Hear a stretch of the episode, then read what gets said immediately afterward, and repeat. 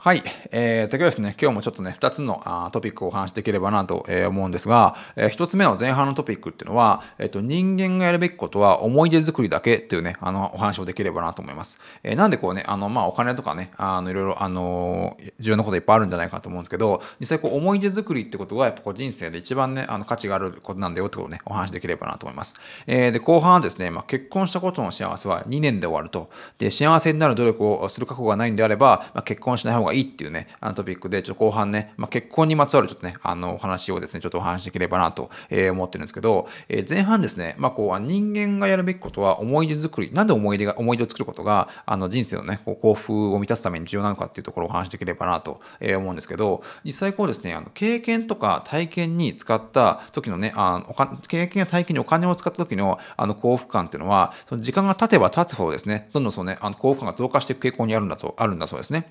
なんだけども、逆に、そのね、経験ではなくて、物、物とかね、物を買って、時にお金を使った時のあの幸福度っていうのはそのね時間使った時物に物を買った時があのピークで実際そのあの物を買ったことによる幸福度っていうのは時が経てば経つごとにどんどんね減少していくんだと言いますね。なんでつまりこうまあどういうことかっていうとあの稼いだお金を稼いだまあ給料をもらった稼いだお金を、まあ、経験に投資すればするほどその時から記憶の記憶というかその思い出の日々のね配当のリターンを受け取ることができるってことなんですよね。まあ、そういった意味では本当にこう若いうちからお金をね本当借りてでもさまざまなあの経験とか体験を自身の中に取り込んでおいた方が人生の満足度って上がっていくんじゃないかということですね。なんでこうあの若いうちにこう思い出をたくさん自分の中にこうストックしておけばその思い出を思い出すことに幸福度がどんどんあの上がってくると。でまああの誰かとねそこに旅行した思い出とかあのいろんなことを体験した思い出っていうのが思い出せば思い出すほどどんどんねあの満足度とかそのその時々に経験があの幸福度に変わっていくんでそれが人生が長くなればなるほどそのねリターンは多くなるっていうことですね。なんで、こう、まあ、若さっていうのは、本当こうね、あの、日々、若さってのは唯一こうね、あの日々確実にね、減っていくリソースであるなどするならば、あのお金っていうのは本当に将来時間ができたら、ゆっくりこうね、使い方を考えるものではなくて、あのお金の価値を最大化できる、本当に若い時に一番使っておくことが、実際最終的なね、人生の大きなリターンを得ることができるんじゃないかというところなんですね。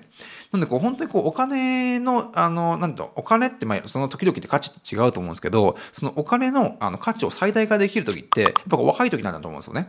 なんでこう、あの、例えば本当にこう、あの、やっぱり例えば10代、20代で海外に行くのと、実際こうなんか50代、60代で、まあお金と時間ができてからね、あの、行くのは全然多分違うと思うんで、本当にこう若い時にですね、もうお金を本当にまあ、あの、親に借りてでも、なんでもやっぱ体験をしていくことって、あの、すごい重要だと思うんですよね。こうやっぱりこう、あの、本当に20代で僕、まあ、海外、もう10代か、10代で海外行ったんですけど、やっぱ本当に、あの、それは、あの、まあ、親にお金を借りてまで行ったんですが、あの、それはね、本当に良かったことだとね、ずっと思ってるんで、それをね、あの、まあ、今になってこう30代になって、それをやってもね、多分全然多分こう、あの感じることも違うし、まあ、あの、費用対効果っていう観点で見ても、やっぱりリターンは全然違うと思うんですよね。で、これあの、まあ、島田紳介さんっていうね、あの、まあ、もう実質、引退されてしまった、あの、芸人の方が、あの、なんかのね、あの、インタビューでおっしゃったんですが、えっ、ー、と、まあ、島田紳介さんがね、こう、吉本の、まあ、若手ですね、若手の芸人に対して、本当お前らのね、若さを売ってくるんだったら、本当10億円、10億円でもね、いくらでも払うってことをね、あの、島田紳介が言っていて、実際こう、やっぱ本当に、あの、20代の経験っていうのは、やっぱりこう、20代のこの時間っていうのは、やっぱね、ものすごいね、あの、価値があるものなんじゃないかなと、えー、思うんですよね。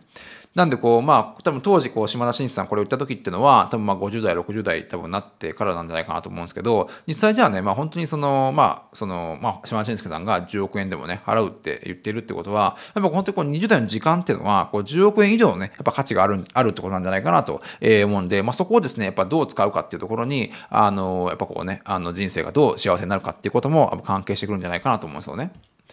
で、あの、ジャパネット高田の、まあ、高田社長って元ね、あのジャパネット高田の創業者で、今は多分、あの、あの、高田さんの息子が、あの、社長をやってるんじゃないかなと思うんですが、こう、ジャパネット高田の高田、あの、明さんがですね、あの、まあ、最初にこう、ジャパネット高田をスタートした時っていうのは、あの、佐世保市でね、ほんと小さなカメラをとしてね、カメラをこうやっていて、どんどんね、こう、ジャパネットって企業が多くなっていったんですけど、それこの、あの、ジャパネット高田の高田さんが、あの、かあの田舎でカメラをやってる時に、一番こうね、写真を多く買ってくれた人っていうのは、あの、同じね、あの、戦争を経験した、まあ、その友人とかね、あの、同じあのけあの戦争を経験した人同士があの一緒に来た旅行の時にたくさんねあのこう一緒にカメラをあの写真を撮って写真を買ってくれたっていうことらしいんですね。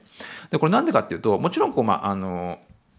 戦争っていうのはあのもちろん良い経験ではないし、まあ、あの誰にとってもねこう思い出したくない過去であることは間違いないんですけど実際こうやっぱりこうあの生死を共にしたっていう過去が過去っていうこう、まあ、要は記憶というか思い出がある人だからこそやっぱこうね同じ同じこうなんかね、写った写真をやっぱ買いたくなるというか、撮りたくなるっていうことなんじゃないかなと思うんですよね。なのでそういったなんか、あの、過去の、まあ、こう、まあ戦争っていうのはちょっとあの例外かもしれないですが、やっぱこう、一緒にこうなんかをやった思い出っていうことがどんだけたくさんあるかによって、やっぱこうね、人生の満足度っていろいろ変わってくるんじゃないかと思うんですよ。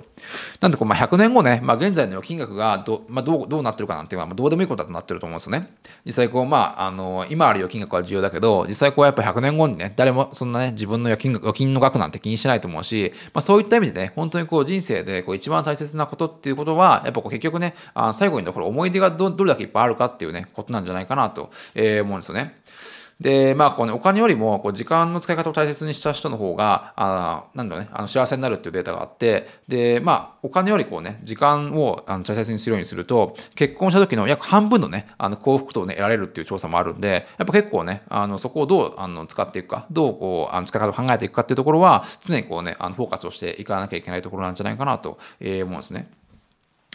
なんでこう経験からね、あの経験とか体験から、ま幸福の配当を得る。まあ、そういった意味ではね、まずこう思い出っていうね、こうね、あの原子、まあ、要はそのあの原子を作らないと、その配当を得ることはできないんで、もうできるだけですね、まあ、特に若い時に、まあ、あの、できるだけたくさんの、ね、思い出を作って作っておくってことが、まあ、人生でね、大きなね、こう、まあ、の幸福度にね、関係してくるんじゃないかなと思うんですね。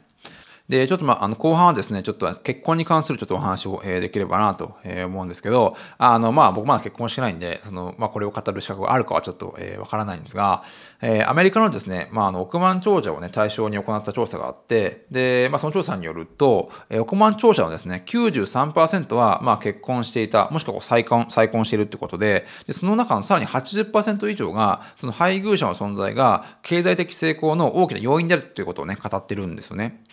で、まあ、確かにその多くの人はその、ね、あの幸せと結婚っていうのは、まあ、大きな、ね、相関関係があるってことを、まあ、考えるんじゃないかと思うんですよ。まあ、多分それはもしかしたら事実なのかもしれないんだけどもあるま調査によると、まあ、実際ですね結婚したっていうこと自体の幸せっていうのはこう 2, 2年から3年しかね続かないっていうねあのデータがあってで実際こうあのその後ねその後も結婚があ幸せに結びつくかっていうところは、まあ、2人の、ね、努力次第っていうねあのことなんことらしいんですね。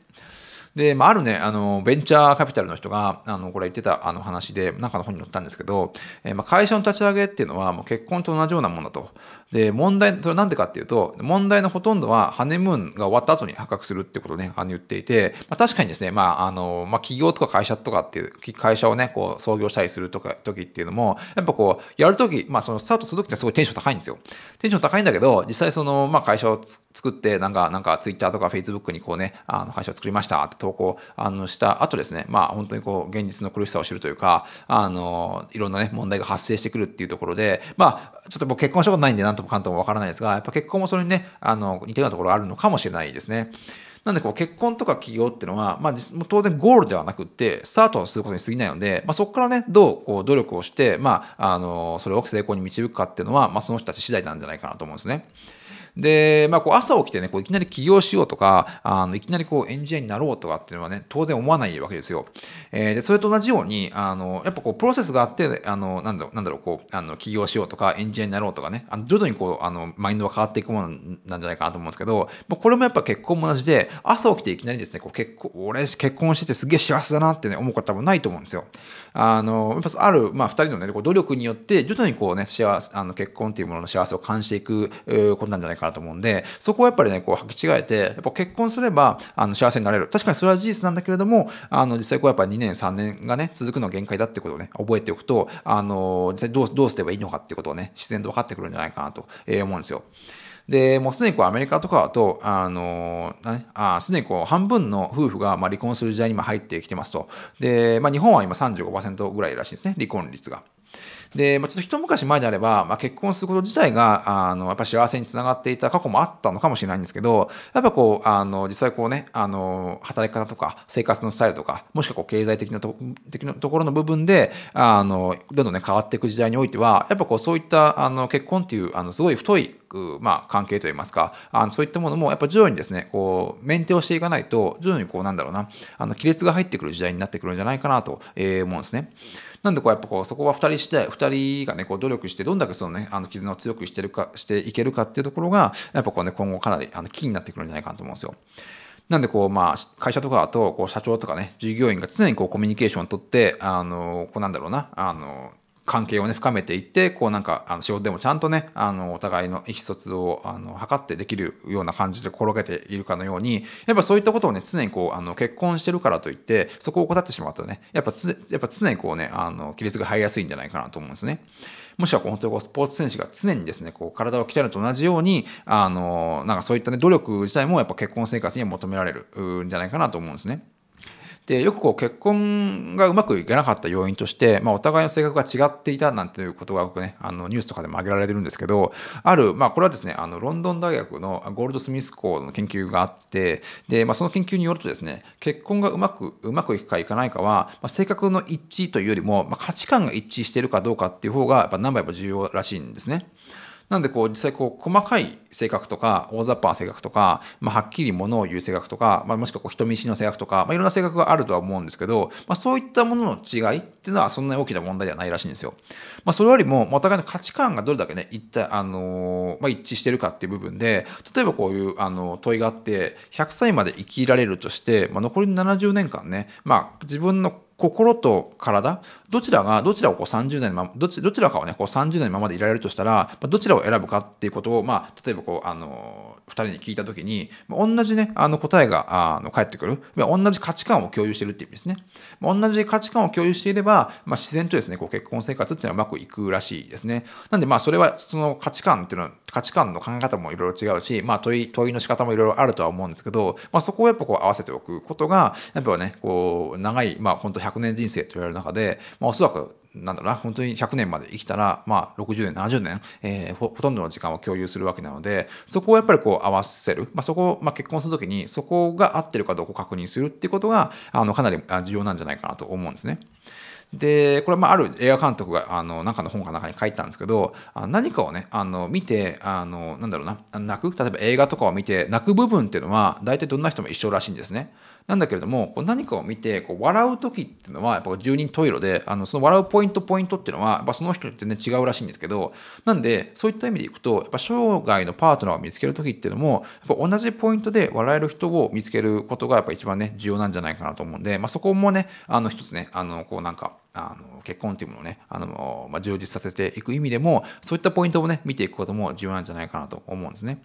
まあ、なんですね、まあ、あのこれからのですね時代っていうのは、まあ、幸せになる、ま、努力がないんであればねあのなん幸せとか結婚生活をうまくいく、えー、浮かせるというか幸せになる努力がないの覚悟がないんであればもしかしたら結婚しないのも一つのね手段なんじゃないかなと、え、思うんですね。なんか一昔前はまあ結婚っていうのはなんか一つのこうなんだろうなあのそういう人生の節目節目でやるべきことだったのかもしれないんだけどやっぱそれがねあのなんだろうなしたことだけではやっぱ幸せになれないっていうねあのまあ最近のこう時代の変化とかもいろいろ影響していけるんじゃないかと思うんで、まあ、そこをですね、まあ、どれだけねちょっと意識してあのそういったね結婚というプロセスを進められるかなんじゃないかと思うんであのそこをちょっとねあのいろいろ覚えていただければと思いますね。